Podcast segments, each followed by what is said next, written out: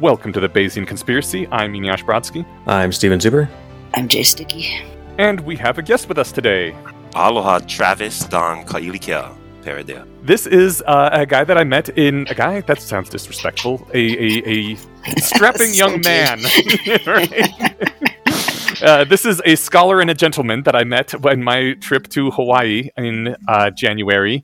We got to talking, and I learned a lot about the, or at least somewhat about the Hawaiian separatist movement, which I thought was really interesting. And so I wanted to have Travis on here to talk about that, as well as in general the political situation in Hawaii. When I met you, you were a tour guide, but you had also just recently finished a degree in, I believe, political science. Am I remembering correctly? It's been a couple months. No, I finished my undergraduate degree in political science back in 2011, and I wanted to move on to master's program, but you know, life gets in the way. But um, Oh, yeah. the subject of my master's program was the location of Hawaii. Well, what I would like to, the thesis I was trying to walk in with is uh, by 1840, the Hawaiian Kingdom had embassies in 13 different countries, and I think another six countries have minor diplomatic relations and therefore just consulate. What became of these buildings and those places, no one could say. So I could, I, I at least can say that I went to the UK and I found uh, the location of the Hawaiian embassy and the consulate, Oh. and I wanted that to be a thing that just can kind of continued. what is the building used for now?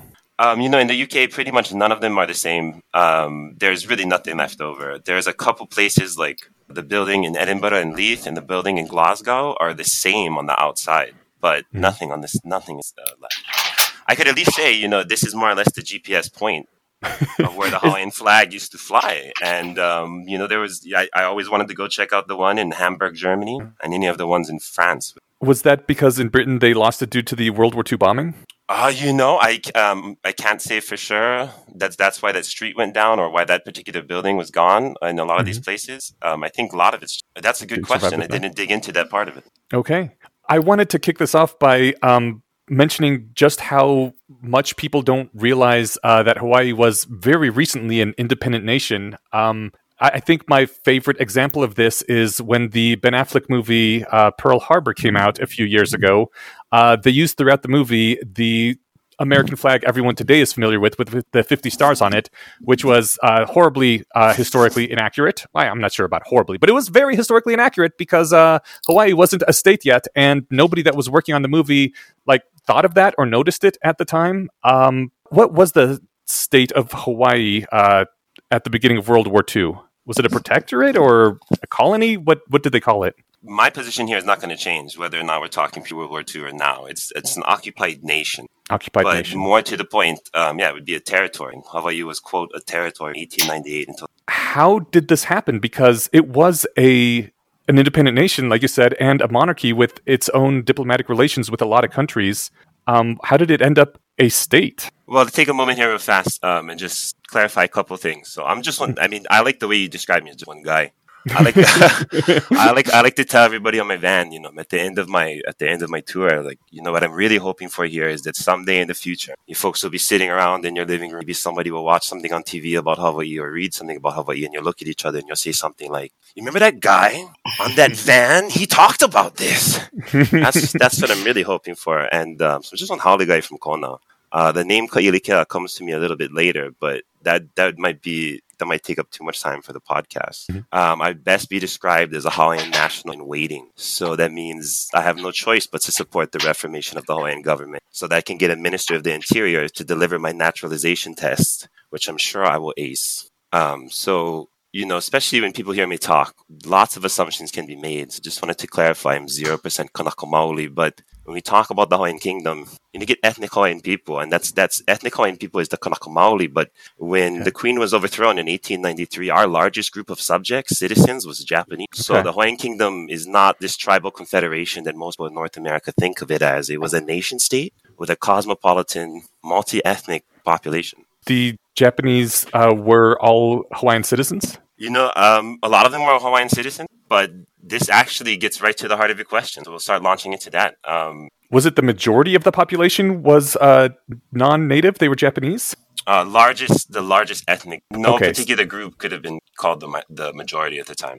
Gotcha. As, okay. As of now, as far as racial composition of Hawaii makes up 37%, it's the largest single group.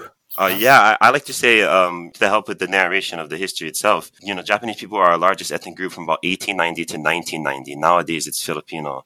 Uh, largely, you know, Tagalog speakers of uh, Ilocano and Visayans. What's caused the Filipino population to increase so much? Has it been immigration? Yeah, I think part of it's going to be immigration, but you know, there's a large Filipino population even during the time period of the kingdom, anyway. And were these uh, Japanese people or Filipinos at the time were they citizens of the kingdom as well? Uh, some some were, but um, that's why I think um, that's why I want to come back to the question you stated. Uh, have you say it one more time because I think you, I think the question is how did Hawaii become a state?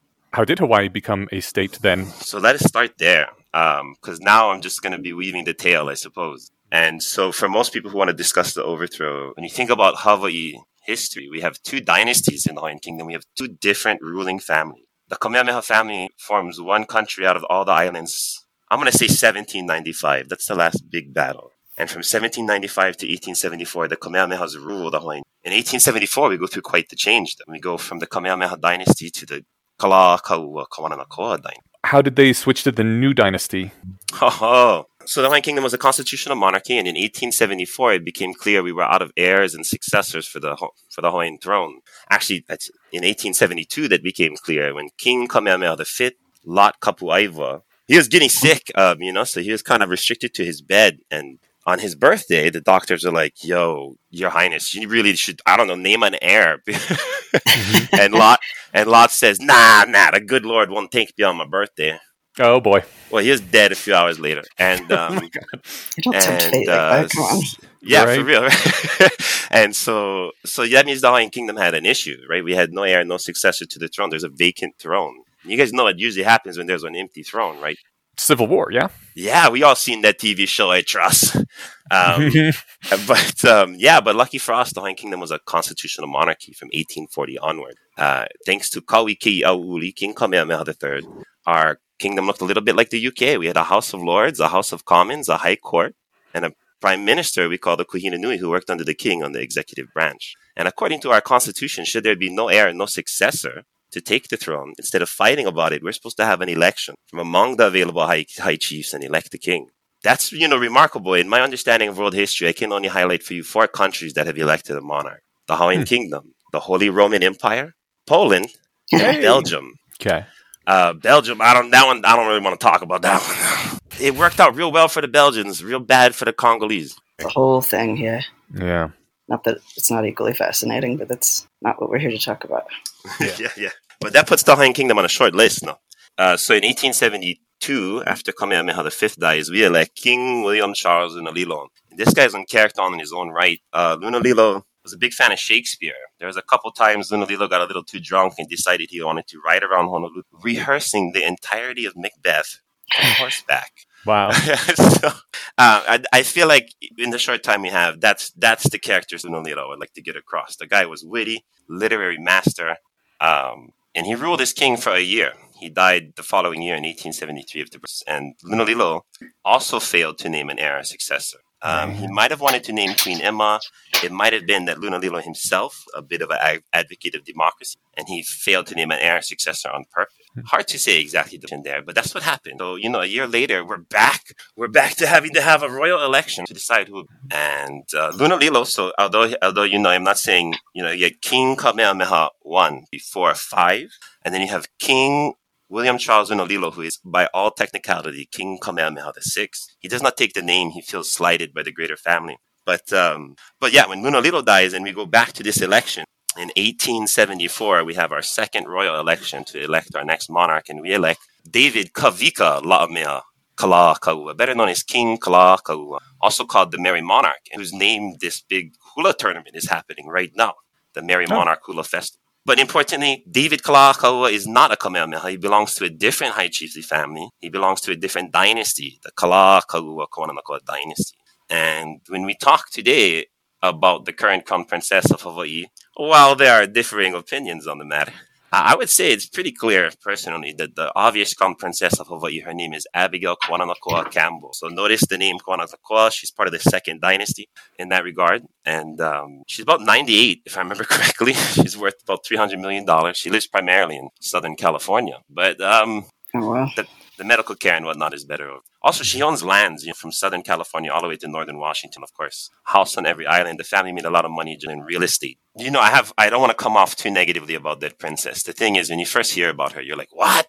But the more I got to know about her, the more I realized she's, she's, she's a very, she's more, more benevolent and active than I thought. She's just, Okay. and her nephew, Quentin Kawananakoa Campbell, is largely the next in line after that. Okay. But uh, yeah, so it's worth noting um, that we have two dynasties. As you learn more about Hawaiian history, that's an important fact to keep in mind. It will help you understand some of the So there's lots of Kamehamehas alive today. You know, there's many people who would like to be Kamehameha Eighth. Um, you know, continue to support royal organizations and what are clearly the titled lords of Hawaii.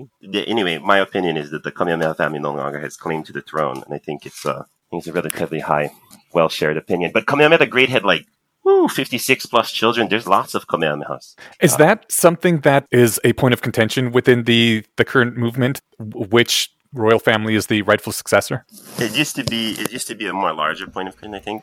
I think um, in the modern era, um, it's kind of become less because people realize that's not the issue that needs to be on the front burner. Mhm. Um, being a constitutional monarchy, we technically don't actually have to have a named monarch to have a functioning government, right? We Mhm. have all of the the offices are spelled out. That that issue could potentially go on the back burner for a hundred years uh, until we're ready to have an election. But um, Does it the monarch used to be it used to be a point of great. does the monarch not have a great deal of power then in this constitutional monarchy? Uh, you know, um, it depends on what constitution we look at. The Hawaiian Kingdom went through a couple constitutional revisions. Um, in the first one, the monarch, as designed by Kamehameha III, is relatively moderate. I mean, Kamehameha III was a freaking absolute monarch who gave up absolute power voluntarily and made himself a constitutional monarch because he thought he, he thought that was what was good for his. He was um, influenced heavily by the French, and so therefore his constitution is beautiful. Uh, but then later on, Kamehameha V gives more power to them, uh, and then later on, King David Kalakaua is forced into a kind of corner and forced to sign a new constitution. A lot of the power from the monarch and put to the hands of the. Is there Um, is there whoa. broad consensus as to which constitutional version would be re-implemented? Uh, I wish there was a broad consensus about anything we talk about today. Sadly, there's not. Uh, that's actually part of the greater issue. Is of course no broad consensus. Okay. Uh, but um, yeah, I would say that. Um, so to clarify, a lot of the rhetoric you will hear from me today originally espoused by a man named Dr. Keanu Sai. Uh, uh, that name sounds familiar. His cousin is Keanu Reeves. oh, Keanu Reeves, my understanding, is from Hilo. Uh, but uh, yeah, Dr. Keanu Sai is a fascinating man on his own right. You can check out the HawaiianKingdomGovernment.org website. He Mhm. actually has the various Hawaiian Kingdom constitutions available online for your perusal. which one does he? Perusal. Perusal sounds weird. Perusal. Eh, either one. It's dialect. Which one? Which one does he prefer of the constitutions? um, you know, so say some of this, I would say, I don't know where his position is now. Um, I should also clarify, I've been working full time for many years now. I don't really have a lot of time to pay attention to what's been happening. I mean, I Mhm. put in a lot of testimony, oral testimony for county council bills and whatnot on my island, but um, uh, so I try, you know, I'm involved in my direct local community, but I don't, I haven't, I'm not sure what Dr. Keanu Sai is exactly up to today, but when I was involved with this as an undergrad and just general auxiliary person, um, I think the general understanding was legally we would have to revert to this bayonet constitution, the one that was forced on David Kalakaua. But Okay. the silver lining is because that constitution neutered the monarch as hard as it did, it makes it easier for us to ignore who is the monarch for a long time. Okay. So how did this constitution get forced by bayonet point onto onto the monarchy? Uh, you see how fast I get on tangents, but I'm trying Mhm. to stay focused. My main course here, as you might have detected, was the royal election of 1874. And to get to the one question, and this is kind of where I got weird when you asked me, you know, where the auto Filipino and Japanese citizens, yes and no. The Hawaiian Kingdom itself, being a relatively modern country, so they have naturalization, all of that, and this was part of the debate that leads us to the overthrow in the first place. Shall our Asian immigrant laborers shall they have a path to citizenship? Shall they not? What a modern debate that thing is right there. Um, because of course, you know, I think the king and the royalty of Hawaii were more than pleased to welcome these people in as citizens and have them voting because they knew that they would vote for the king's party, the king's platform. Um, but of course, their owners, I mean, excuse me, their employers, uh, the sugarcane planters did not want their employees uh, voting. So this, this becomes, I'll come back to as part of the greater conflict and issue at hand. But Um, again, I want to revisit my 1874 thing here. So, as you learned a little bit ago, King David Kalakaua, the Merry Monarch, was elected to power in 1874, thus changing our dynasty and changing our foreign policy direction. So, lots of kamaaina here in Hawaii. We know King David Kalakaua was elected. We're taught that in school. What we're not taught is who his opponent was in the election. It was Queen Emma Kaleleo Nalani Na'ea Rooke, the widow of King Kamehameha IV, the great grandniece of King Kamehameha I. She's personal friends with Queen Victoria of England. We have like, I don't know how many years of letters between Queen Emma of Hawaii and Queen Victoria of England. They met face to face. Queen Emma and King Kamehameha IV converted our royal family to Anglicanism. Queen Emma was an Anglican. She belonged to the British Church. Hmm. In fact, she's a quarter British. Her grandfather was a British sailor. When she met Queen Victoria in person, Queen Victoria was quite smitten with her and gave our queen a lock of her hair which is kind of disgusting, you know. But I assure you, that was a big deal in the 1800s. Uh, but um, anyway, so we're talking in 1874. We have the pro-British Kamehameha Queen, Queen Emma. Um, oh, by the by, remember she's the widow of Kamehameha IV. So that means Hawaii had a single lady running for head of state in 1874. Queen Emma versus King David Kalakaua. I guess spoil. I guess I already did the spoiler. Uh, he won, but King David Kalakaua is pretty assuredly the pro-American side of Hawaiian Kingdom politics. When we look at his political campaigning and advertising, he's literally campaigning himself as the friend of American business, the friend of the sugar planters. Um, Take it you're not a fan of him. I mean, I don't want to. I mean, yes. I mean, in the sense that you can tell I love Queen Emma. Uh, David Kalakaua himself I have a big a bit of mixed feelings about his kingship, but uh, I think you will find that he is, of course, the beloved Merry Monarch. But when we look at our newspapers at the time period, he did it took him a little while to get to that beloved status. He was not super popular at first. Hmm. Curious what caused him to be unpopular versus popular. Um, like what won people over to his side eventually. Um, you know, I think I think part of it is the changing eras and the continuation uh, while Queen Emma was alive, this continues to be a source of consternation for his government because pretty much anything he does, he has to make sure there's an open seat for Queen Emma, even if she doesn't come. But um, uh, there's and, and, the Queen's Party, by the way, takes over the legislature, so there's much gridlock. Mm. How modern is that? Huh? So the executive was one different party than the legislature, and so therefore uh, legislative gridlock. Um, but uh, oh my goodness, um, I would say J- uh, Jace, the best answer to that question was a concerted effort on the part of Kalakaua to take care of his people and be a good king. That's mm, what changed. Okay. okay. Uh, but yeah, the election itself is fascinating, gentlemen. So I've tried to set the stage here. So we get the pro-British Queen Emma uh, versus the pro-British Kamehameha Queen versus the pro-American sort of businessman David Kalakaua. And this election, ooh, it has it has features today we all gonna recognize. You ready? First feature seedy campaign funding, dark money in support of both candidates to support directly their political advertising. We don't even know where some of that money came from to this very day. Uh, and because of that seedy dark money campaign funding, of course, our royal election in 1874 was plagued by accusations of foreign interference and collusion. Wow, that sounds familiar. Both of our candidates got in trouble for appearing before Hawaiian court judges and ministers and saying stuff like, hey, hey, if I get elected, maybe we don't have to investigate this thing over here. um, you know, the mudslinging about each other's families and heritages became commonplace in the newspaper. The vicious mudslinging the Hawaiian Kingdom's newspapers was much like Facebook today. I mean, in the sense people like to troll each other and whatnot, letters to the editors. Um, I'd love to read some of those. Yeah, some of it's mm-hmm. just awesome. And uh, David King David Kalakaua's genealogist tried to say Queen, Queen Emma's grandmother was a man. Wow. Rude. um, I remember I came across I came across this particular like set of, of exchanges where the, the people were discussing the candidates' finger sizes, and at first I was like, "Oh my gosh, finger sizes? Is this twenty? Wait, wait! I feel like I just heard this sometime in 2016. Finger sizes."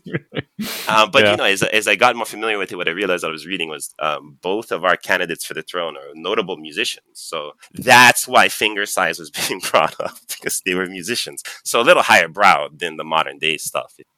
But during this election and looking at people's, uh, you know, the political advertising, looking at people, um, you know, reactions to some of this, the election, you know, I, I'm sorry I didn't brush up. The, the, election continues longer than you might think. It's like most of 1874 is engaged in this royal election, or part of 1873 and the first part of 1874.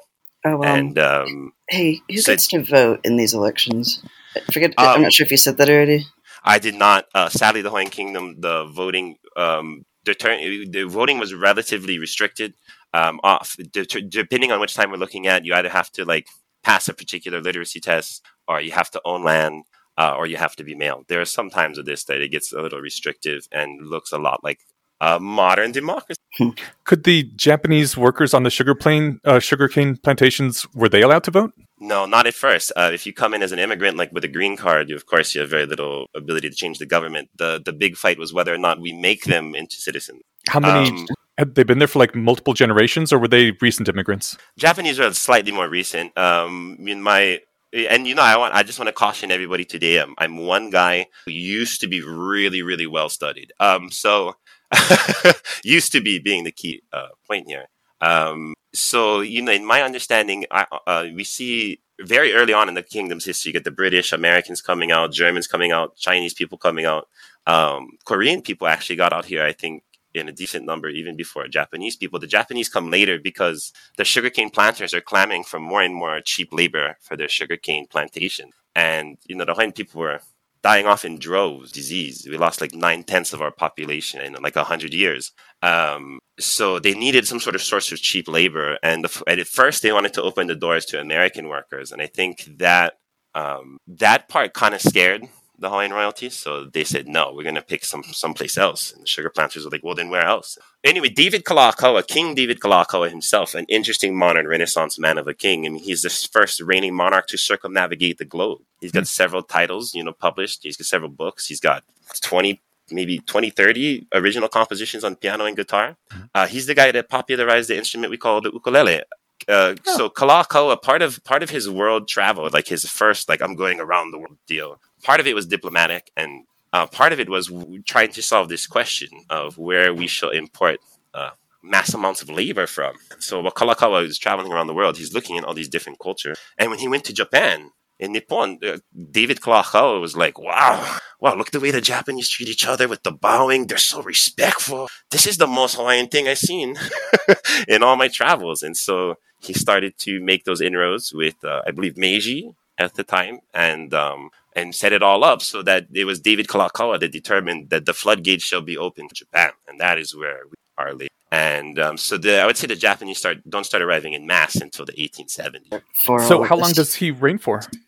Uh, David Kalakaua's reign is 1874 to 1891. Oh, and let's revisit that election real fast, gentlemen. One more thing. So after and I'm sorry. I mean, I, I will. I, I, just will go ahead and say it again because that was a good question, Jace. Uh, is who gets to vote? Largely men, wealthy landed men. Well, not necessarily. It doesn't have to be wealthy, but people with their own property. Domain, yeah. Yeah, and then can pass literacy Literate. tests and whatnot. And I think I'm not sure if it was ever opened up for female. Um, but so this election of 1874, you have all these very modern issues. The you know, accusations of foreign interference and collusion, dark money, blah blah blah blah.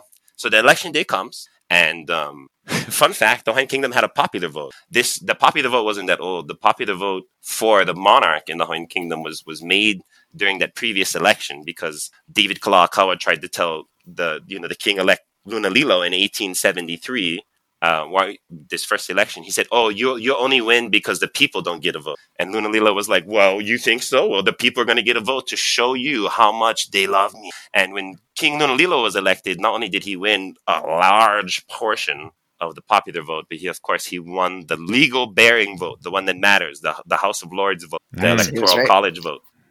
Um, so, but in Lunalilo, as you heard, he died a year later of tuberculosis. So, we, so now we're back to this election of 1874 I was talking about. And in this election, depending on what pollster and source we're looking at here, it would appear that Queen Emma won like 70% of the popular. Uh-huh.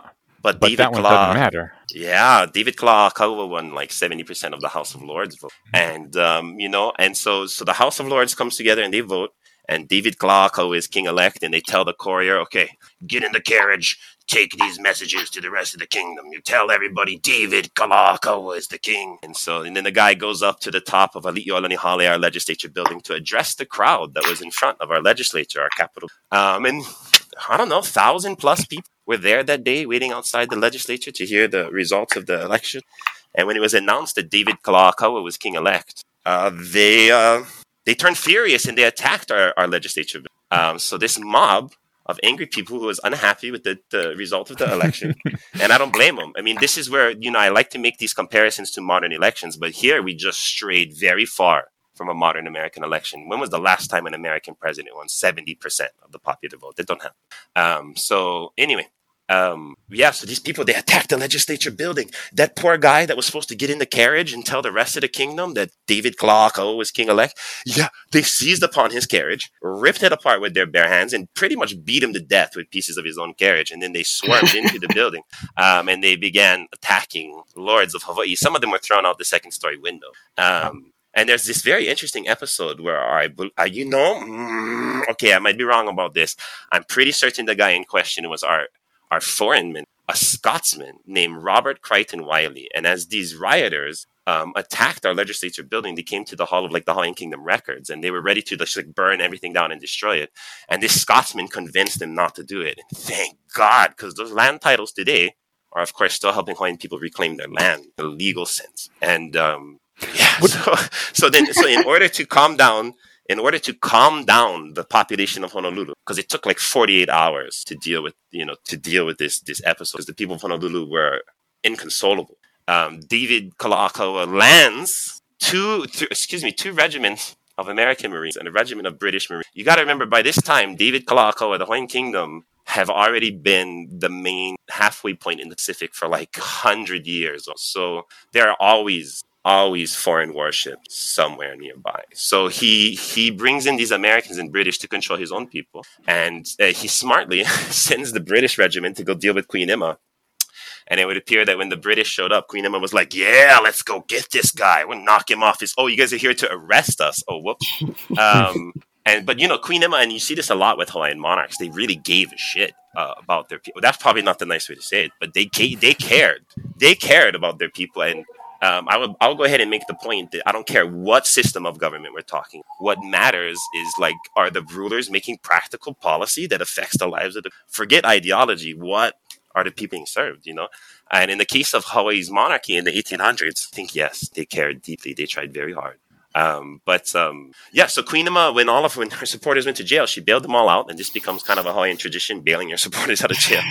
and uh, like the current so, crown princess, she bailed the first the first like couple dozen guys that was arrested on Mauna Kea in 2015. She bailed them out of jail, and she said, um, "I just don't want to see Hawaiian guys going to jail over there." Is this where uh, the foreign foreign military powers start taking a direct hand in Hawaiian politics? Uh yes and no. Um, there's always there's always kind of like this push and pull with the colonial powers throughout the 1800s, but um, I would say I'm highlighting that particular event, him landing foreign troops, because this sets a precedent that will come and come that will become important in 1893 with the overthrow of his sister and the landing of, of American Marines to interfere with the Hawaiian politics. And um, um, and then one other thing to bring up real fast about that, the other reason I was highlighting it is that, um, again, David Kalakaua does not start off as like a particularly beloved monarch, but he does become that.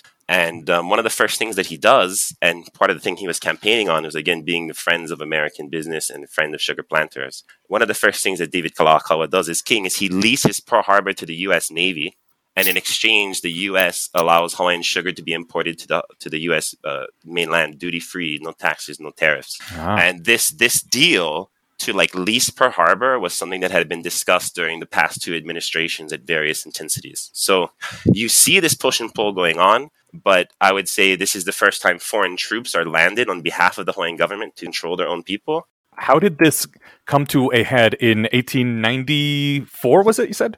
Uh, 1893 is the overthrow of Queen Liliuokalani. So I think January 2nd. So yeah, let's examine the reign of David Kalakaua because I think part of what I was trying to get at there is again, I just don't want to come off as vilifying David Kalakaua. I mean, maybe he was a better musician than a statesman. I don't know what to hmm. say, uh, but he was a beloved uh, monarch. Yeah. So one of the first things he does is he, um, uh, I'm highlighting the Pearl Harbor thing because it shows who his constituency is, right? Who he's rewarding once he becomes king. And um, so who he's rewarding is this class of sugar planters, right? This, these uh, I shudder to Americans. They're pseudo American. And during his reign, he comes into great conflict with them. And he can, he can, so at first they're his buddies. But during the course of his reign, the relationship begins to sour over several things. First, the status of our Asian immigrant laborers. Shall they have a path to citizenship? Shall they not? Um, two, the status of opium. Shall opium just be a black market drug or shall we raffle off licenses to, to distribute it, thereby making it a controlled substance. Oh, Big point of which contention between the king and his, uh, these sugar planters. which uh, position did he hold?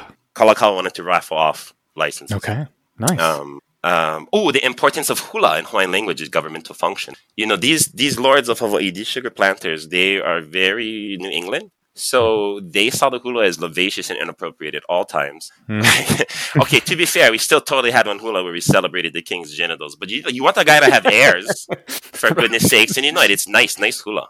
Um, but um, yeah, so they you know they had much disagreements about what is appropriate at official government ceremony. And here's the one place that I would actually probably support these sugar planters at the time.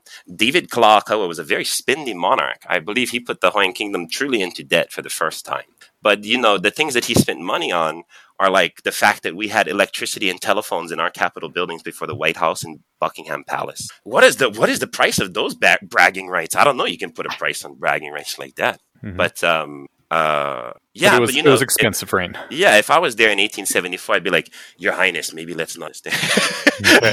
uh, but um, but yeah. Anyway, and then um, so all these fights about these interests of the Hawaiian Kingdom and these internal politics, if you will, they eventually lead to this faction of these like sugar planters and these pseudo Americans. They they uh, they pull one over on Kalakaua with the help of the judiciary and a bunch of other people and force him to sign this bayonet constitution in 1887, which kind of neuters David Kalakaua's power. And I think at that point, David Kalakaua was like, "Oh well, fuck you guys! I'm gonna go hang out in Kailua Kona at Hulihe'e Palace." Um, so he kind of, I feel like he gave up a little bit, and um, and then so when his sister comes to power, when when Queen Liliuokalani takes the throne in 1893, she actually inherits all those same fights. Nothing has changed. The immigrant labor fight, opium, importance Hawaiian language and ceremony and hula, um, and the you know accusations about how much money the crown should spend, how much it's allowed to spend, whatever. Um, she inherits all those fights, but she also inherits a new one. She's female. During the election of 1874, we found out, you know, if you look at some of this political advertising, you know, the British, Queen Victoria is ruling like half the world. Um, I should point out, by the way, I, you know, I talk a lot about Queen Victoria in the English language. We define the era as the Victorian era, but I mean, she's a. I mean, I had some high school students, Chinese high school students, come to the palace one time, and they saw the picture of Queen Victoria, and they said she's the world's biggest drug dealer. I was like, oh my god, you're right. She was the world's biggest drug dealer. Holy shit. Um, but no, but back to the point. Um, you know, so Queen Victoria was like ruling half the world. So the British didn't really have an issue with women in power.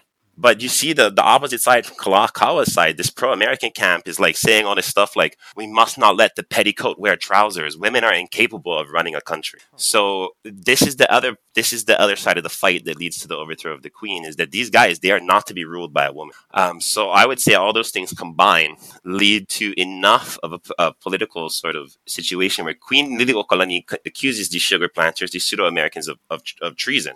Now, she doesn't have a prosecutor. She's not bringing charges against them. She just says it because she's pissed.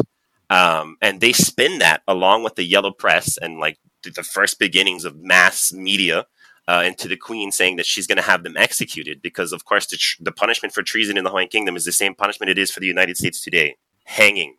So, um, yeah, but she wasn't bringing charges. She just accused them of that. But they spun this into a whole thing, and they went to the American plenipotentiary minister at the time, this guy John L. Stevens, and they told John L. Stevens, "Hey, the Queen is threatening us. American lives and property are in danger."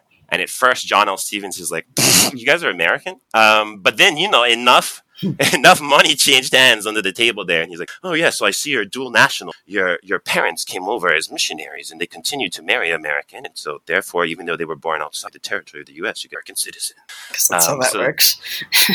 yeah, you have to have if you're born outside the, the territory of the U.S., you have to have both your parents got to be Americans, um, and then if you're born on the soil of the U.S., you just. But um, uh, ha- actually, fun fact. Um, so Keanu Sai got in a bunch of trouble because his argument is true that Hawaii is just an occupied nation, that funny enough really undercuts the whole Obama being a citizen of the U.S. um, and so he like kind of withdrew some of his arguments in his his his lawsuit at the time with the State Department because he didn't want to complicate it further. You know, it's already a fucking huge issue, so why not? Anyway, yeah, who wants to give Donald Trump ammo? Fuck no one. Um, anyway, um, yeah, okay. So we were, I was just skating around to the yeah. They overthrew the queen. These guys, they're pseudo Americans, right? I mean, I shudder to call them Americans. They call themselves missionaries, but it's bullshit. There's not a missionary in their political party. It's a political party called the Missionary Party and no missionaries in that party. Their grandfathers were missionaries, sure, sure, but these guys are international mis- businessmen. Anyway, so they appealed to this American minister, uh, John L. Stevens. They, you know, enough money changes hands, and he's like, "Yes, I agree. We will, we will land American Marines to protect American lives and property."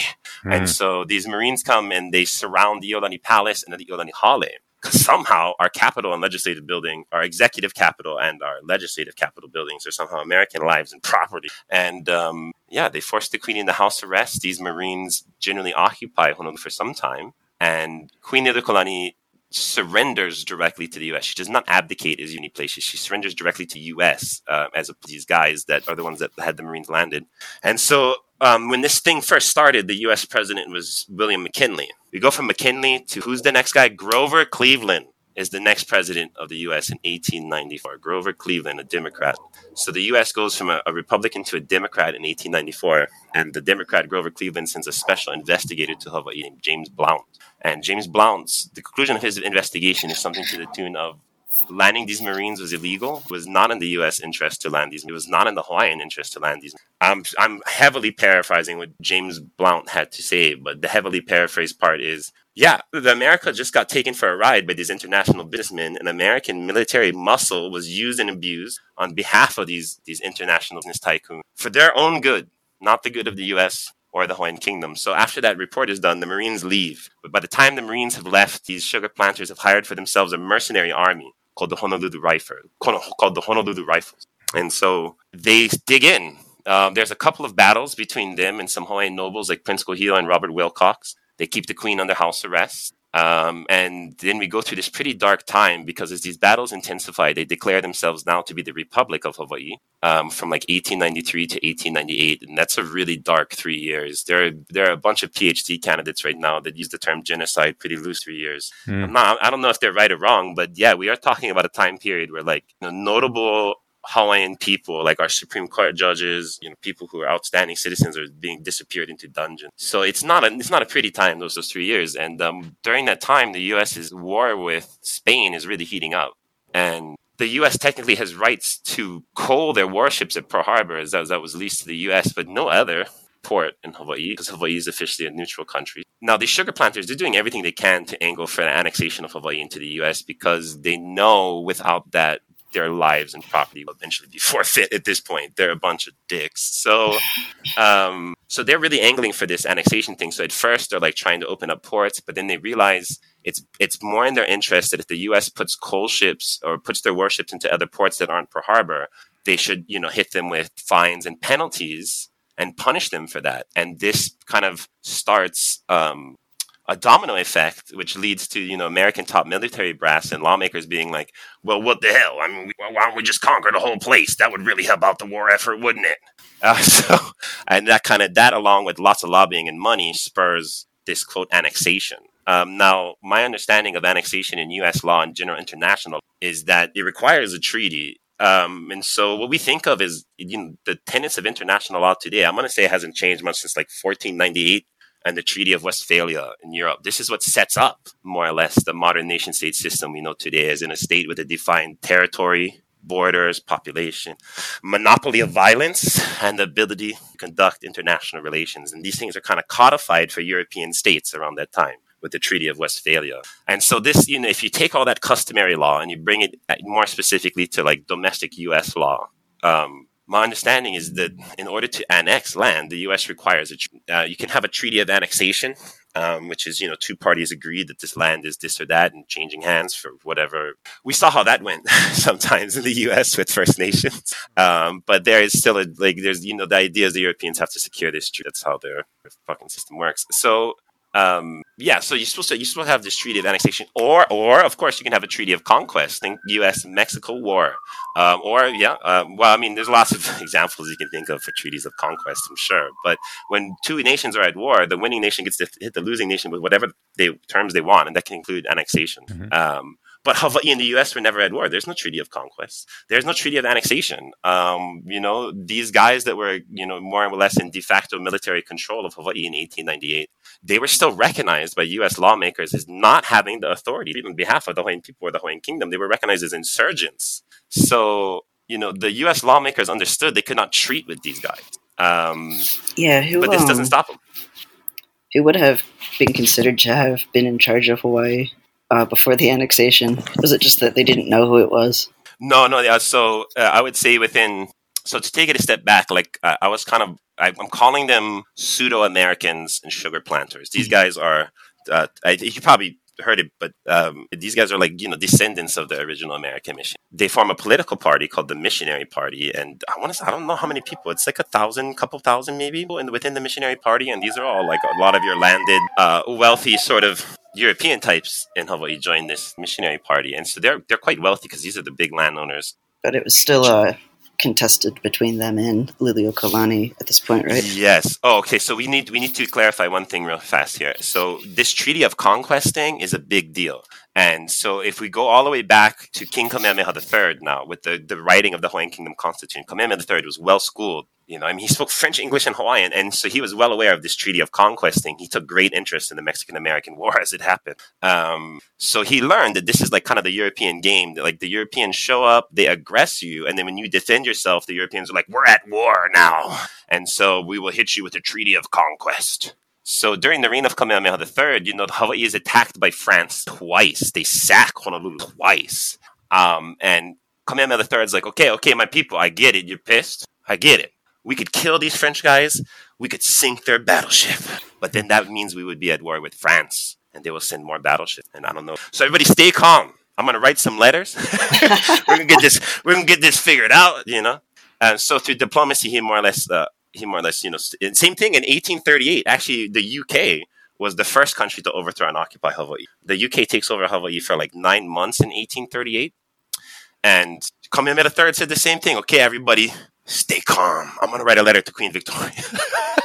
so, and we already had a robust diplomatic consul in the in Europe at that time. So he just had to get the letter to them.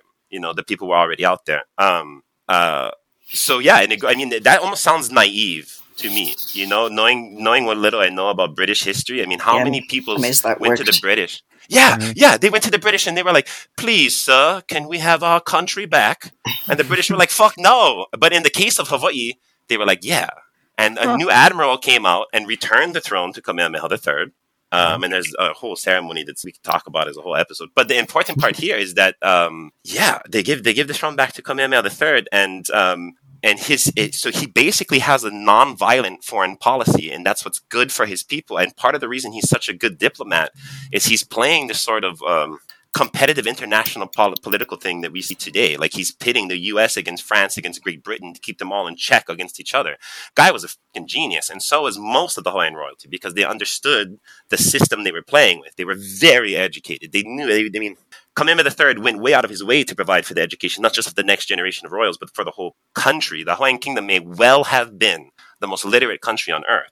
But you know, I think I'm getting distracted from the questions at hand. Yeah, yes, yes. Uh, so Grover sent uh, President Grover sent someone over to uh, Hawaii to determine who was in Yeah. charge, what they could do. You can look him up. It's James Blount, the special investigator. James Blount, B L O. Um, you know, today, Ohana, I mean, you guys, I, I got to tell you, I mean, again, I'm just one guy with a salty opinion, and I think you'll find I'm like 95% accurate. But you, there, there's like a 5% there. Some of it is on purpose and biased, and the other part, I'm just forgetting stuff. So it's worth double checking. But um, to, I guess to conclude it there, I, I, you know, so James Blount comes out, he finds these guys to be um, insurgents. They don't have the authority to treat on behalf of the Hawaiian people, which now puts the military side, the Republican military brass side of the U.S., which is advocating the takeover of Hawaii so they can extend their war and as a military, purely militarily. That's why they're advocating it because they don't want to get in trouble for coaling in parts that aren't Pearl Harbor. They want to use all of Hawaii for the war effort in Spain. And um, now they have an issue because you know the the the Democrats on the other side that might be willing to work with them. They're saying like, no, we can't treat with these people. There can be no treaty of annexation. This is an issue, right? We can't actually move forward with any of these plans. Um, but you know, I mean, again, enough money and enough lobbying that happens in a very modern way, things start to change there, and uh, eventually you have this special joint session of the U.S. House and of the U.S. Senate. And so all of the legislators come together for this joint special session in 1898, and they debate this this bill, the annexation of Hawaii, which again this is a one-sided bill. It's not a treaty. the only mm-hmm. thing that they have on behalf from the Hawaiian Kingdom is a surrender of the Liliuokalani. But coming with that is a whole set of stuff that even Grover Cleveland was pr- promising Queen, the, Queen Liliuokalani, the U.S. would help restore her to her throne after the Marines came in and messed it up. So, mm. although Liliuokalani surrendered to the U.S. president, there are now still standing executive orders that the U.S. is supposed to restore the Hawaiian throne, thanks to Grover Cleveland. But that doesn't happen either, either because in 1898, Grover Cleveland comes out of office and a Republican comes back in, and it's fucking McKinley again. So McKinley, he actually has a split term, his two terms. He's got his four years, and then Grover Cleveland is in the middle, and McKinley comes back. But McKinley just like starts pushing this thing through. He's full bore military conquest of like every island in the world. That's what he's in. And so uh, they they created this special session in 1898 and all the lawmakers come together to debate this bill. And I think my favorite part about it is the first guy to get up and talk is a senator from Texas, and he gets up in front of the all of the assembled lawmakers of the U.S. and he says something like, "Friends, I'm from Texas. We like annexation." But but then he says. This isn't annexation. This is illegal. What we're talking about. So you know these assembled lawmakers. They knew full and well that what they were doing was not a legal maneuver, um, not legal under U.S. domestic law, for that matter. But they wanted to move forward with this smoke and mirrors thing for you know whatever benefits the U.S. saw in this. And you know after that that bill is passed, they have this annexation ceremony in Hawaii where the president of the Republic of Hawaii, Sanford B. Dole, so he's you know the not quite the ringleader of that missionary group, but he's close. Um, and the president of the Republic of Hawaii, that's accused many horrible crimes, has a ceremony with the U.S. minister, the U.S. ambassador, where he hands off a blank piece of paper to the U.S. ambassador as per the ceremony, and that paper was supposed to be the Treaty of Annexation, but because there's no Treaty of Annexation, it's a blank piece of paper, and they hand it back and forth, and they have a whole ceremony, and they're like, Hawaii has now been annexed by the U.S. We're now a territory of the U.S. And meanwhile, there were like 9,000 people outside specifically protesting the annexation. Um, population of Hawaii at the time was probably 90,000 less. Okay. So uh, yeah, I, I don't know. It's it's really Hawaii was dragged kicking and screaming into statehood, and the argument I would make today is not so much Hawaiian independence re- restoration, rest, restoration or whatever. It's it's a blue pill matrix thing. Hawaii never stopped mm-hmm. being a sovereign country. The question is, what do we do about that today? So what? Okay, before I ask what we do about it today, because you set me up perfectly for that. But um, before we do that, when uh, I was there, and due to the fact that uh, my um, partner Charlie is uh, from Hawaii, uh, I get the impression that the majority of the populace, or at least those who aren't like the elites, um, are still actually kind of upset about this whole thing and do not want to be part of the United States. Is that am I getting the right impression, or is this a minority view? Um, I you know at the risk of undermining my own general position, uh, Hawaii's kind of like Texas. It kind of depends on what day you ask the people. Some days they're going to be like, oh, you know, Johnny America Appleseed. Mm-hmm. And some days they're going to be like, Ku'e, fuck that, we're our own country. Um, so, um, you know, that's, uh, I would say, yeah, you facilitate somewhere between 50 to 70%, 70%. So it depends on what day you ask. 50 to 70% support independence? Yeah, or at least, uh, you know, um, a better recognition of what's going on right now. Because did you know that the indigenous Hawaiian people are not a federally recognized indigenous people of the U.S. That means they receive none of the same protections that other First Nations receive.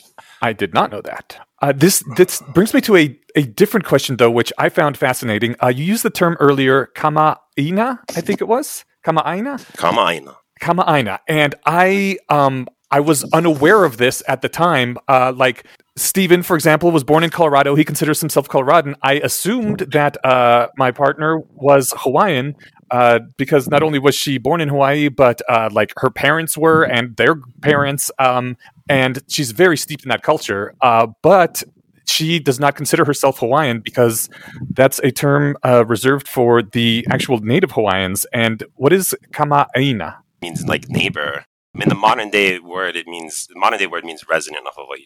And yeah, so, so that's the term most of the people who um, who are like born in Hawaii and of the culture but not actual uh, blood descendants from Native Hawaiians refer to themselves oh, everyone, as. Everyone, everyone, Kama'aina means neighbor. So uh, you said the question is what to do about this. What to do about this then?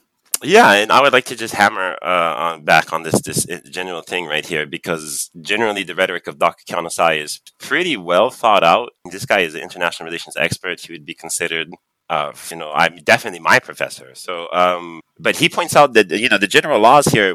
You know, once a na- once a country is under annexation, you can't just like move your citizens in and then be like, oh, they're they're born on the soil of this occupied territory, so that means they're also citizens of the occupied nation. Once the occupied nation's government has been destroyed, that doesn't mean that your citizens just get to like you know join that that government if it re if it restarted.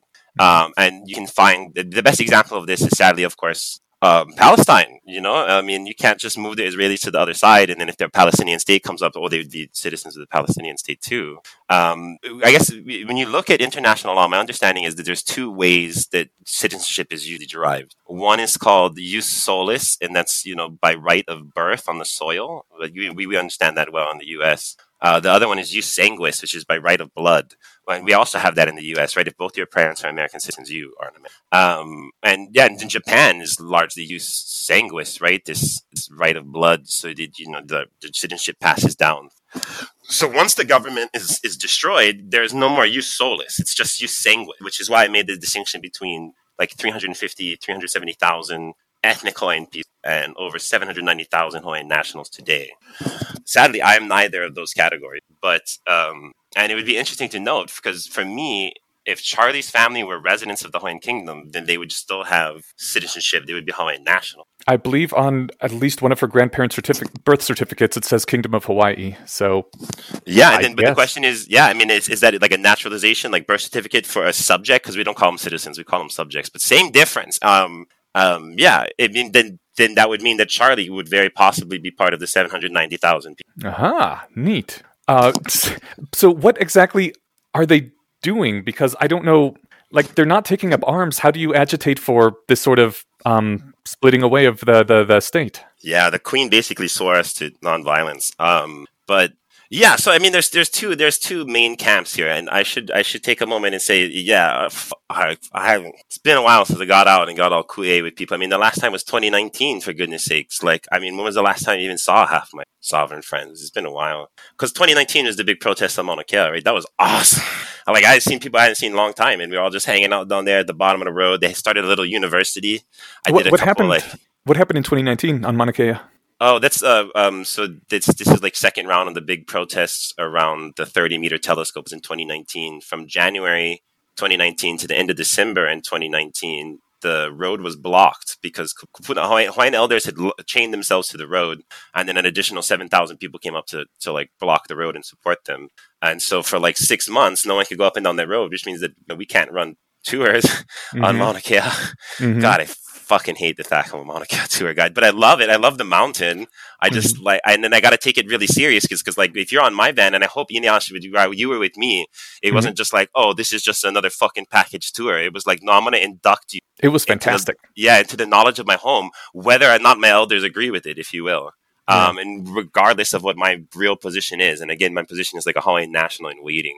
What, but, so, uh, what were they protesting specifically that I mean, uh, to say they were protesting the new telescope on Mauna Kea specifically is is yes and no. I guess I'm I'm famous for the yes and no. Because um, on the one hand, yeah, they're pissed off about the new telescope for various reasons. Um, one, all that land, 33% of all the land in Hawaii is crown lands. They're supposed to belong to the Hawaiian monarch. They're kept in a trust for, quote, the betterment of the Hawaiian people. Um, and that trust was created 1962 or maybe 1963, and they called it the Ceded Lands Trust. Ha! It wasn't ceded. Um, anyway, um, uh, but uh, they call it the Ceded Lands Trust. I think it's mostly um, administered by DLNR. And then, so they created that trust 1962 or 1963. And then five years later, in 1968, the state of Hawaii is like, oh, we're going to parse this land trust and we're going to lease the summit of Mauna Kea to the University of Hawaii at Hilo for a 65 year lease. So that's uh, 1968 to 2030. And of course, you know, as far as I can tell, there was not a single Hawaiian person in that room when the trust for quote the betterment of the Hawaiian people was parsed. Uh, but that's how things was back in the 19. Um, but then you know, I mean, uh, Mauna Awakea is Hawaii's sacred mountain, so you know, every single telescope on that mountain was protested by the Hawaiian people in one way or another. The first telescope was built up there in 1968. The second telescope was up there in 1970. And that one in 1970, the UH 88 inch telescope, the 2.2 meter, the, the University of Hawaii one, it has a schnoz. It's the one, it's the white one that looks like it's got a schnoz. Oh yeah. Um, and so that's the one from 1970, and that's the one they destroyed the original summit of the mountain to build. I don't remember how much they took off the top, like 60 feet, but it, that would up there at the summit is of course where people kept their altars Mhm. and spiritual sites. Not everybody got a chance to move those things before the university summarily destroyed the area. That opens a pretty deep trust between the Hawaiian community and the, the university. Um, despite those protests and whatnot, telescope building continues apace, and it's not until 1987 that the university gets around to discussing the management on Awakea with the kahu, the traditional caretakers, and they come to a written agreement which states, and I quote, "There should be no more than 13 telescopes on the summit of Mauna Kea, uh, and before a new one is built, an older telescope shall be removed and the land returned to its natural state. End quote. So this 30 meter telescope is telescope 14. And while I can make some decent defenses for the university on why it's telescope 14, I cannot defend how stupid of a choice that was. I mean, if they had followed their general agreements understanding, they would have pissed off what 10% of the Mhm. uh, the fact that they just like arrogantly bulldozed forward. Um, really, I mean, even even if there even if there are defenses about why they did that, it still looks really bad from like a political optical standpoint. Like you guys, where's your PR person because you fucked up? Um, uh, so I mean, I would say those are kind of the main gist, at least for me. That's what I tell everybody. You know, if I have to encapsulate this thing down to a few minutes, those are some of the main points of why the protests were happening. But It's- you know, here's the thing, real fast. The telescope is almost a casualty, right? That, I mean, the greater issue here is is like a rhetorical yes or no question. Do native people get to control native land? That's probably more what's happening there. I mean, the telescope, yes, but anyway, go for it, you guys. Is there is there any way to actually go forward and have independence reinstated? Because it does. I don't. I don't see the U.S. giving up control uh, without some sort of insurrection happening. Well, good news. I mean, we don't actually have to fucking talk about independence for the Hawaiian people to reassert claims to their land, right? Or at least I should Mhm. hope not. Um, yeah, I mean, I don't know. Some people are more intense than others. Um, you know, I've been in rooms, everybody's all ku'e, ku'e. I've been in rooms, everybody's all ku'e, ku'e. We independent country. We gonna tell the U.S. who boss, blah, blah, blah. And then somebody brought up king and queen, and then nobody gets along, which is why that issue is now on the back burner. Okay. put that all the way over there. We'll deal with that ideally in 100 years or whatever. But, um, What does Um, mean? Ku'e is like attack, but it's also Ah. like it just means like aggression or I mean I maybe I should bring up the strict definition, but um uh yeah, but you know the rooms are Ku'e, Ku'e, we gonna be independent, and I'm over there like, bro, you ever you ever read about Kurdistan? Mhm. No, you ever heard of Catalan, my brother? You never oh, you never heard of that place? Maybe you should wiki that shit before. Yeah. Oh. So if I, I guess the first question I, I have is like if there is a greater independence one, is there any plans for uh, what to do with the people like yourself who are not um, nationals? Like what would happen? Um, you know, I would. I mean, I'm advocating. uh, Well, first off, I, I, I, no matter what anybody wants to say, I'm gonna just go ahead and say that. Um, if you wanna, you know, build or rebuild or rejuvenate a nation, you know what you need. Hmm. Everyone. You need everyone. You need everyone that's willing to get aboard. You need every single person. So it would not be wise to make it exclusive. Um, but you know, there's no real consensus about any of these things. But I would say, yeah, personally, you want everybody, anybody that's on board, given whatever the whatever the Hawaiian Kingdom decides is the naturalization test, that can be it. Pass it or don't. Um, but like back in the day, Robert Crichton Wyllie would make people burn and spit on the flags of their home countries should they like to become a Hawaiian Kingdom national. Hmm. Um, but um, yeah, I mean, I don't know what to say because at, at some level here, what's going on, and it's funny because you know, listening to you guys' previous episodes, you guys are talking about monarchy like you know philosophical exercise. Yeah, Yeah. I don't get to pick the form of my government, right? So Yeah. um, that being said, oh, I do, I do get to pick the form of my government, correct? And it's a question of loyalty, and that's the part that I've solved for myself. But um, yeah, what happens next? I don't know. Let's say, let's say the Hawaiian King comes back, and we get a noble that's a total fucking asshole, and he's like, "Everybody out! If you're not ethical Hawaiian, you got to get out of the fucking country." Well, I'm gonna lobby against that. I'm not gonna like kill anybody over it, and if I get kicked out of the country, then so be it. If I carried the torch that far, and then I got fucked over, I don't even care. Okay. Uh, there. Are you familiar with the? I think it's the Independence Project, where uh, a whole bunch of think it was libertarians wanted to move to New Jersey and turn it like into a a libertarian enclave. I don't think there's nearly as many monarchists in the U.S., but if someone did want to try to help support a monarchy breakaway state, uh, would do you think a bunch of people from the U.S. trying to move to Hawaii to help uh, would they be welcome there? Would this be at all something reasonable? Shit, man. Um, so ku'e to define ku'e is to oppose, resist, protest, oppose versus adverse, contrary, antagonistic, unwilling, objection. Um, ho'oku'e to cause opposition, to stir up resistance. And, um, uh, yeah, I don't know about that, man. Um, I think I think support for indigenous people's rights is that's there you go. That's that's what we need to do first and foremost, because that's part of the issue, and that's part of the reason why I am so all in. Because what we see today is not the final form of relation between the Hawaiian Kingdom and the U.S. government. What this final form of relation will look like, I don't know, but it's not done. Um, okay, so probably so, a bad idea for uh, outsiders to try to go there I think, and support monarchy. Yeah, I mean, uh, yeah, I mean, in the sense that like it makes me uncomfortable. You brought this up on tour, and she said, um, I forget what you called it. There's a movement to restore monarchy. That's fucking weird, my man. I don't know about restoring the shit when it's a cultural tradition. I don't know. I think it's important to uphold traditions, but yeah, bringing it back, like you know, no, I can't. I can't. I mean, I have so much to say on that point, but it requires a discussion of the nation state system and what a nation is, right? Yeah. Would would there be how would they decide at least who the um the the the Senate would be, who the prime minister would be, that sort of thing? Is there anything any plans in the works for that, or is this yeah. something that we figure out once we've gotten further down the road? Yeah, it's. I mean, there's a couple opposing camps. So one of the camps really wants to like move forward with the the nation within the nation sort of blood quantum ethnic thing that we see with other First Nations. They uh, tried to start a, a, voter roll in like 2014, maybe 2013. It was called Ka'ui Noa. And so they tried to just get everybody to sign up that was whatever whatever their qualifications were for a Native Hawaiian person. You um, tried so to start a what? These, voter. What a voter roll, like just like voter registration, okay. uh, to see how many voters would be available to uh, vote in a potential election for the Hawaiian Kingdom. And at this point, right, all of the qualifications we used to have in the Constitution are just kind of being laughed off. Uh, they just want anybody that's uh, ethnically Hawaiian to register. And so, but the generalized plan would be once you get your population of whoever's going to be the voters, like what's this Hawaiian Kingdom citizenship look like, uh, then they vote in the House of Commons. We technically know more or less who the House of Lords would, because that's a t- t- that's a titled thing. Mm. But once the House of Commons is assembled, and that's totally that's that's direct democracy just like the uk that's just the people vote for the representative. Once that's assembled then that can help sort out issues for the house of lords. And now we have our two chambers of legisl- legislators are now convened. And with those they can elect the prime minister from among themselves fill the ministerial positions and fill the court position court justice. Okay has anyone ever proposed um, putting a proposition to the um, general populace to vote on to secede from the union mm. Uh, again, my argument is that we never join. You can't secede if you never see. That's a good point. Um, but didn't they to, join on paper?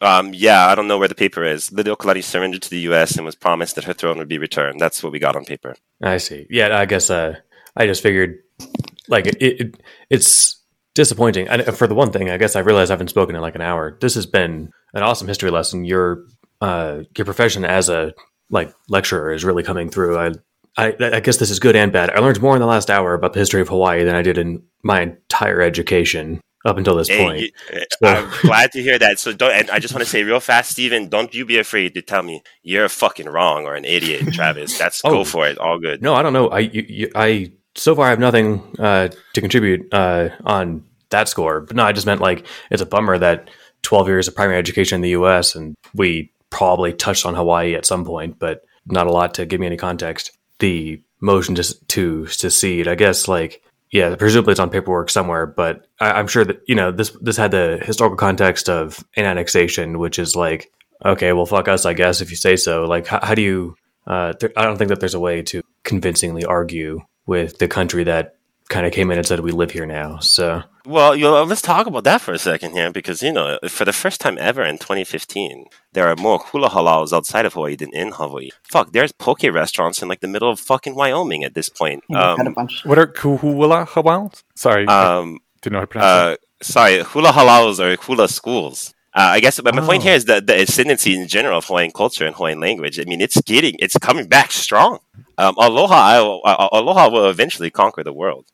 uh, aloha being love, by the way. Uh, so, um, that part, you know, it's interesting. I mean, only only since the '70s the Hawaiian Renaissance began, and since the '70s we went from having an almost extinct language to having like 10,000 people that speak it fluently, and many of them aren't even ethnically Hawaiian. Um, and so it, it, actually, the 10,000 is like ethnic Hawaiians. The people who aren't ethnic Hawaiians that speak the language are growing too. Um, um, yeah, I guess let me put it this way, because again, I've been in rooms where everybody's got different ideas. I personally, I'm here's here's what I'm saying. I don't want to see that independence referendum anytime soon because when it happens, I want to win, and so that means I probably have to wait like a century. um, this is not something that is worth chasing. It's kind of like the telescope, you know.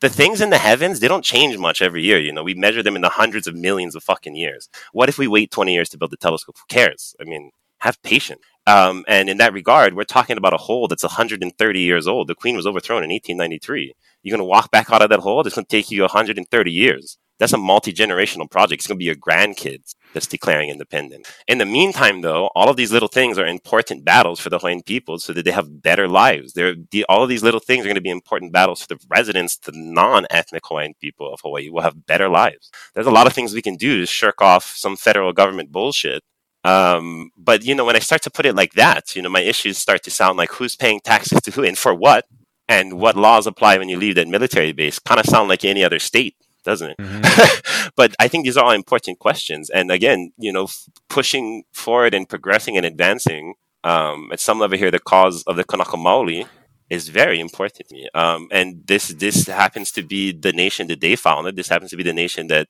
they're trying to restore with different strategies. Some people, again, want to embrace the nation within the nation. Other people want to continue to use the UN uh, to pressure the US. Um, and the Hawaiian Kingdom has appeared in the International Court of Justice over a dozen times at this point. So, yeah, I don't know what comes next, but I think I think if independence is like someone's goal, there's a couple things we're to have to do. First off, we got to become a net Im- a net exporter of tax revenue as opposed to a net importer. You know, I remember I had a guy in my car one time. He's all ku'e ku'e, and I'm like, who do you think paid for this highway? Thanks, federal government. You know, so there's an aspect here of like, you want to declare independence tomorrow, we're all going to be broke as fuck, my man, and we're all going to starve because we um we we import 96 percent of our food stuff. Texas has a similar vibe. Yeah, that's why. So I'm glad to hear. I've never been to Texas. Now, I've, I, you know, I went to North America once for like a couple days. You know, I really wasn't there. Uh, so I've never been to Texas. Uh, but I always assumed there's kind of a, a, similar vibe to Hawaii in that regard. Oh yeah, let me, let me qualify that. I've I've changed planes in Texas once. No, what I meant is that there's uh, there's an attitude, at least that I've encountered online, of you know uh, Texan independence, desirability, that sort of thing. But they are also one of the largest, if not the largest, uh, like receivers of federal benefits. And so, if they successfully seceded, they'd just be immediately fucked like a week later. Um, yeah, yeah. yeah uh, a retreat plan definitely needs to be in order. Yeah, and so I I hear you on that hundred percent. We want to be serious about this goal, and I'm relatively serious about this goal. I just again I'm really a long term thinker. If you know. So um yeah yeah what we're gonna do about that. So uh, first off, we should probably bring back agriculture. Unlike Texas, we can grow whatever the fuck we want in Hawaii all year round, all year round. Potentially one of the most agriculturally productive places in the world, and we have no agriculture. So mm. that needs to change. And part of bringing back the agriculture should should come with you know, indigenous people getting back the land to do indigenous agriculture and indigenous stuff with proper subsistence. So that would make us more food secure. That's going to take a generation or more. Um, also, here's one that people like to bring up all the time too: is the Jones Act. So this one is a little bit more concrete, if you will. Mm-hmm. The Jones Act requires that any goods coming from a foreign country to the U.S. must first go into an internationally licensed U.S. port, and the goods from that ship must put, be put upon a US made vessel with a US crew, and then it can be distributed to a domestic US port. So this adds lots of money to the shit that we're importing because sometimes it has to go past us to the port of LA and then come back.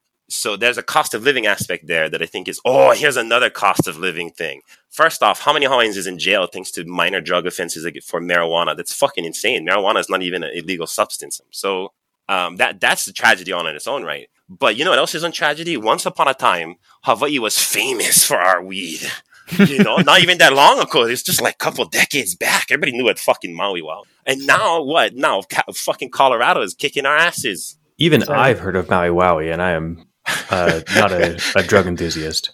Yeah, I'm just saying, like, if we could just like grow some weed and put Hawaii's name on it, that yeah. But come on, Amsterdam, let's go. It's worked great for Colorado's uh, revenue. Yeah, exactly. And so, I mean, uh, I think, I think, but that's the so see, I guess what I'm getting at here, and I, I don't want to come off ever too extreme because I'm talking about the history of two nations. And I'm trying to talk about their relationship.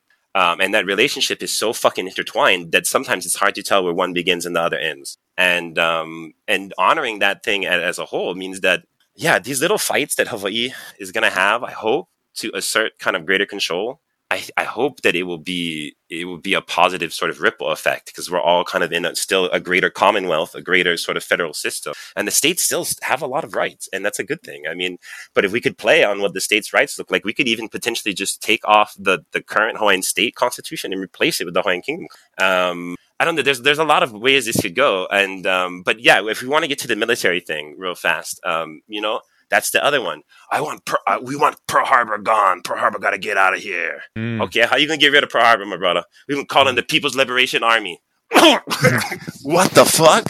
Um, look, look, I, I'm okay. Look, um, we're quickly approaching the maximum of the devil you know is better than the devil you don't know.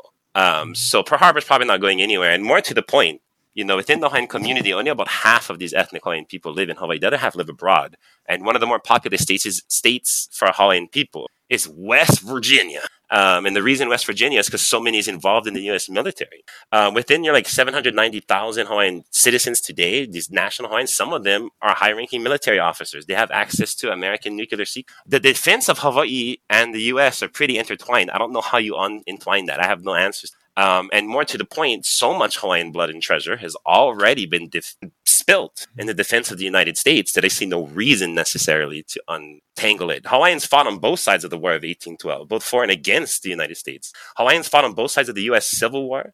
Hawaiians fought in the British versus Zulu War. I guess that's a different point. But hey, famously though, a Hawaiian man beheaded a Moroccan prince. He got a medal from Queen Victoria herself. Um, and of course, Hawaiians fought in every major American conflict since then. So, what is? I, I we're running out of time, so we should probably wrap up. What is the one thing that makes you most optimistic right now for uh, for a this sort of return of power to the Hawaiians in the future? I think when I say this, I, I mean I want to qualify it. There's, of course, there's a lot of there's a long way to go, but Mhm. you know, I would say North America, not just not just the U.S., but Canada, we're seeing a little bit of a reckoning, you know, with the indigenous voices and indigenous knowledge, and we're seeing them getting more respect. And I hope it continues that trend there. That's all very positive. I mean, it's like you know, the Pope just apologized for that shit up in Canada, and it's like, hey, I didn't expect that to happen. Uh, but that's nice. He has some nice words. Now, what you gonna do about it, Pope man? Uh, so, I, uh, so I, that part gives me. I mean, as far as like for Hawaii and this this greater thing, the greater respect for indigenous people that I feel like is growing is good. It's good. It's not just good for the indigenous people. It's good for the United States. Do you have a good go-to source? Since I won't be able to make a tour on your bus at any point in the near future, any source for future uh, research that you can point us towards? Um, there's a couple books that I would just throw to start with. One of my favorite ones is called The Legends and Myths of Hawaii. Uh, oh, you know what? I mean, I'm, I'm just going to tell you some good beginning books. It's just like Hawaiian history. Uh, anyway, my favorite ones is good starters. There's a book called The Legends and Myths of Hawaii, written by King David Kalakaua. Uh, It's a great book. It's like 30 plus short stories, Hawaiian short stories, legends and myths. And you'll see Kalakaua has this thing he likes to do where he's trying to make like the myths like it's real historiography. And you know, it- he gets close because it's probably true. I mean, where does, especially in a, a society that doesn't have writing, where the interplay between truth and, and legend is hard to say. So, uh, but it's very good. And David Kalakaua, being the fan he was of world mythology, having volumes on Chinese, Egyptian, Babylonian, um, North European, African mythology, he wanted to add a Hawaiian mythology, the World Lexicon, which is this book, The Legend and Myths of Hawaii by Kalakaua. So it's got a bunch of great history. I mean, it's got a bunch of great short stories, but the first part of it is like a foreword on Hawaiian history and the origin of the Hawaiian people. Very good. Um, give him a mulligan. He wrote that book in seven. You know, when you get to the anthropology section, just just get ready. We don't use terms like that no more. Um, another really good book. Um, it's actually uh, I like this one a lot because it's a big ugly yellow book, so it's easy to find. uh, the big ugly yellow book is called "The Rise and Fall of the Hawaiian Kingdom." So obviously I got issues with the title, but it's it's by Dick Wisniewski. Don't ask me how to spell wisdom. Uh, but this guy put together a good book. Um, partially, it's good because he has lots of pictorials. Yeah, like I say, the whole point is it's a big, ugly little book with a pictorial history. So you have all the big, long Hawaiian names, and you got the portraits of the people there to help it straight. So it's a good book. The the Rise and Fall of the Hawaiian Kingdom by uh, Dick Wisniewski. We sell that one in our gift shops. And then another really good one, if you want to know more about those pseudo American sugar planters I love so well.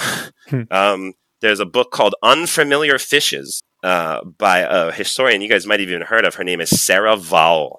Uh, v O W E L L. This is a really good beginner Hawaiian history book, if only because she gets you right into like the history of the missionaries. And um, she herself is one of the snarkiest historians you've ever read in her in your life. When I first started reading, I was like, "How's this chick?" You know, I, like why why are you why are you throwing in? But then as I got into it, I loved it. Um, and then one more to throw out, and this one is the, of course, the big shout out for my four books to go here. It's called Ua Mau Ke Ea, uh, but it's by Dr. Keanu Sai. And um, getting Dr. Keanu Sai's book is a good start there. Um, you can also find pretty much his, his original doctoral thesis and most of what's in the book on his website, HawaiianKingdomGovernment.org. Cool. If uh, is there for the more online sort of uh, people, is there like website? Is there a podcast? Anything like that that is easier to consume, like on your phone while you're, I don't know, standing in line at a DMV as well?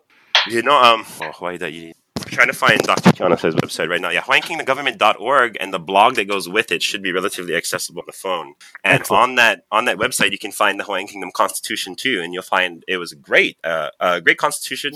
Uh, everything that should be illegal is illegal. mm-hmm. um, most committed crime in the Hawaiian Kingdom furious riding, speeding on your horse. But um, uh, but then the other part too is um, besides like you can find the penal code and the criminal code, all that, whatever. But you also find the text of the Constitution, and you'll find that Kamehameha III, besides stealing the organs of Britain, you know, the House of Lords, House of, he felt that he was worried the common people would continue to be taken advantage of by the nobles. So Kamehameha III gave his people a Bill of Rights. Article one, the life, the right to life, liberty, and the protection of your property. Article two is the freedom to worship as your conscience dictates and Article Three was like a freedom of assembly and speech. I mean, we still had a law against insulting the king, but it's a great constitution. He took what was good about France and the UK, mixed it up, left behind what he didn't like, took what he liked, put it into Hawaiian language, and boom, the Hawaiian uh-huh. Kingdom Constitution. Uh, well, Travis, is there anything you want to leave us with before we wrap up here?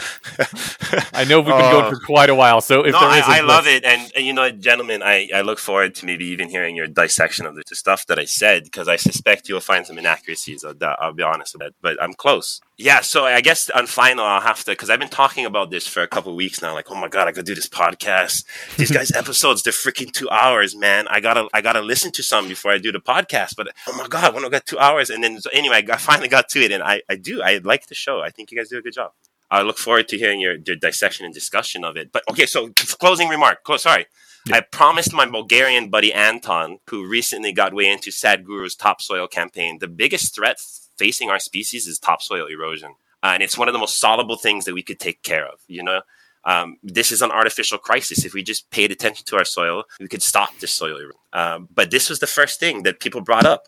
You know, Thomas Malthus and the population bomb. Before anybody was talking about global warming and nuclear annihilation, we were already like, oh my God, the topsoil is eroding. So, yeah, so I promised my Bulgarian buddy I would throughout the topsoil erosion. Excellent. it'll be in the episode, and if you have like a link that we can link to, we'll put that in the show notes. Oh yeah, I'll get back to you on that. Um, cool. But yeah, thank you, thank you, three, and um, I look forward to uh, your your next episodes and episodes into the future. Yeah, well, thank you very much. It was a pleasure having you on, and I certainly learned a lot. Yeah, same here. Thank, this was great. I really appreciate it. And uh, oh, nice. Thanks for accommodating the technical difficulties and time difference. All right. Thank you very much. Yeah. Thank you. Mahalo, you guys. Hey, right. thanks a lot. Have a good one. You too. Aloha. All right. Well, shall we move into the less wrong posts? That sounds like a good plan. The first less wrong post we had this week was argument screens off authority, which makes the, well, basically the exact argument that is in the title that a good technical argument is one that eliminates reliance on the personal authority of the speaker, uh, assuming, of course, that the listener has enough technical ability to process the argument. Back, remember in the old uh, awesome days of arguing with the religious people in the heyday of New Atheism? Mm-hmm. People would be like, well, you know, you just believe the universe is 13 point whatever billion years old because that's what scientists say. And what's fun about it is like, yeah, but in principle, I could go learn all that shit for myself and either conclude or uh, you know something that concurs with that or otherwise. But like the fact is, like if Stephen Hawking says that uh, the universe is thirteen point whatever billion years old, like that actually is evidence that it is. Uh, like so, so it's not it's not true because he's saying it. It's it's that because Stephen Hawking is saying it, I can trust that it's true, right? Yeah. I, I, believe the quote from the post is if something is true, then it therefore tends to have arguments in favor of it, and the experts therefore observe these evidences and change their opinions. In theory.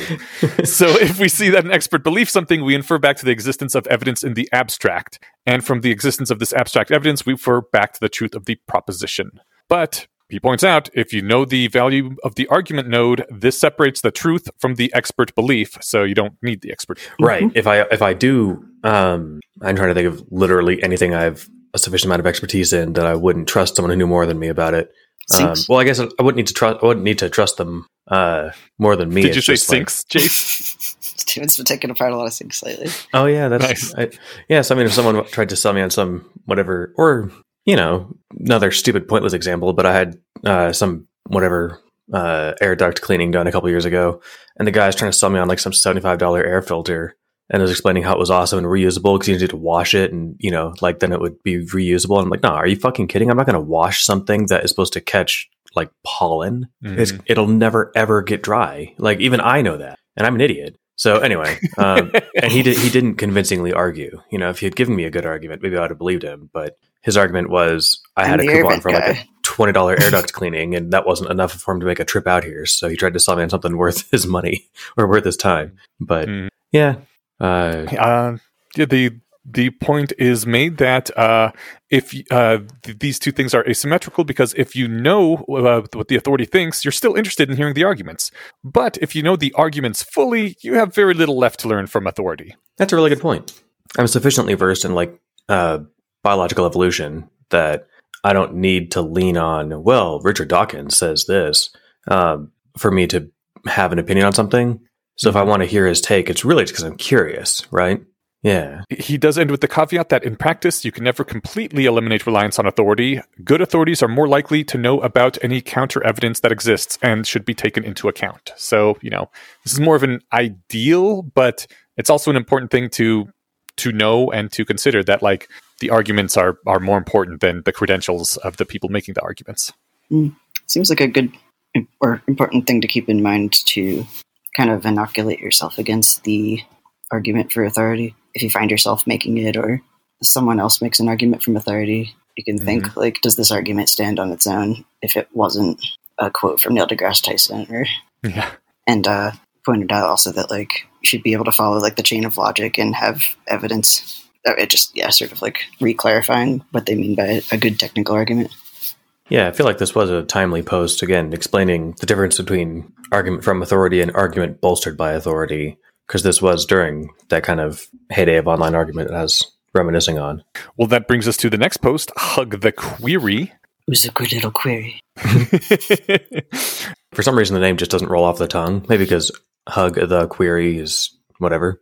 Uh, I liked the quote, and I remember this from probably the first time I read it, and I've didn't know who to attribute it to. I've been in my head attributing it to Yudkowsky, but he's citing somebody named Jerry Cleaver. What does you in is not a failure to apply some high level, intricate, complicated technique. It's overlooking the basics, not keeping your eye on the ball. And that, that's my one sentence summary of this. Like, just actually remember what the hell it is you're talking about. Yep.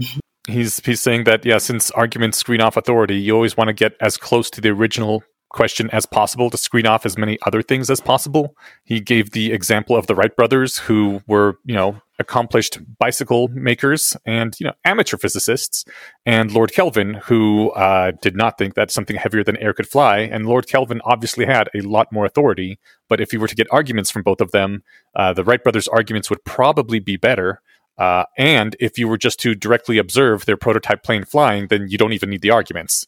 Uh, so the closer you get to the, the thing in question without intermediate inferences such as arguments or authorities, uh, the more powerful the evidence is. It's always kind of a fun, just powerful move if you're in an argument with somebody and they're like, "Oh yeah, what's your evidence?" Because you're trying to explain like why you think a plane could fly, and you mm-hmm. just point to the thing in the sky over there. You're like, "There, yeah. there's my proof." Mm. And it's like suddenly, oh, okay, I don't, I don't need to follow your math anymore. I, I can see what you see. mm-hmm. Observation counts for a lot of evidence. And he points out that if you can point to close arguments or even better, direct evidence, you don't, it, it doesn't, the rationality aspect of someone doesn't remember. He asks, uh, doesn't matter. He asks who was more rational, the Wright brothers or Lord Kelvin? If we can check their calculations, we don't have to care. The virtue of a rationalist cannot directly cause a plane to fly. And he points out that if you forget this principle, learning about more biases will hurt you because it will distract you from more direct arguments. Uh, if there are biased reasons to say the sun is shining, that doesn't make it dark out. Good point there, too. I remember back in the heyday of atheists arguing with religious people, there were like the people who got so obsessed with cognitive biases that they would memorize them. And it was Mm. clearly just like people trying to win debates rather than actually figure out what the truth was. Or like Hmm. probably some of both, but that instinct to just kind of memorize all the biases so you can be like, aha, that's a straw man, aha, that's, you know, is not really keeping your eye on the ball there. Yeah, as somebody who It- did probably as it can memorize the name of sometimes. Yeah. I probably memorized the names of 20 or 30 logical fallacies and had fun noticing them and pointing them out.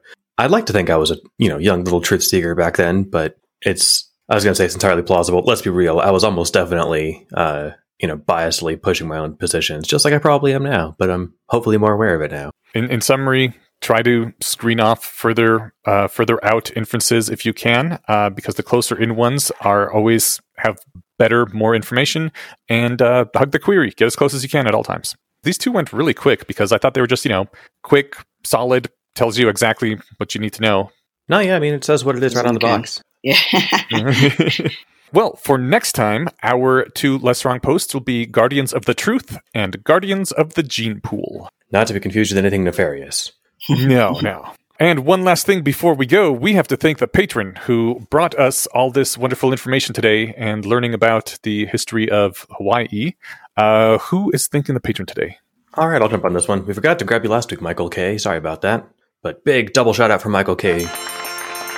This fortnight. We appreciate you, your support. I always feel weird saying thanks people, but I give I support a lot of stuff on Patreon or online, various platforms, and I like that we've moved to like a method of consumption of stuff where you can just like support content creators directly. But the idea that like someone actually likes this enough to give us money still blows my mind. So thank you. Yeah. Thank you, Michael. Uh, you've helped bring this to everybody, and everybody is grateful to you for it. Trying to think of a joke about Hawaii. Uh, we're glad that you did not bring in the U.S. military to overthrow our podcasting government. You know, not all of our jokes can be winners, but that's that's uh, no reflection on you, Michael. That's just a reflection on us. And it's been an overcast day today. I think everyone's running a little hazy. So anyway, that, that's all I've got. Thanks, guys, for joining us. Thanks, everybody, for listening, and we will see you all in two weeks. Bye, everybody. See ya.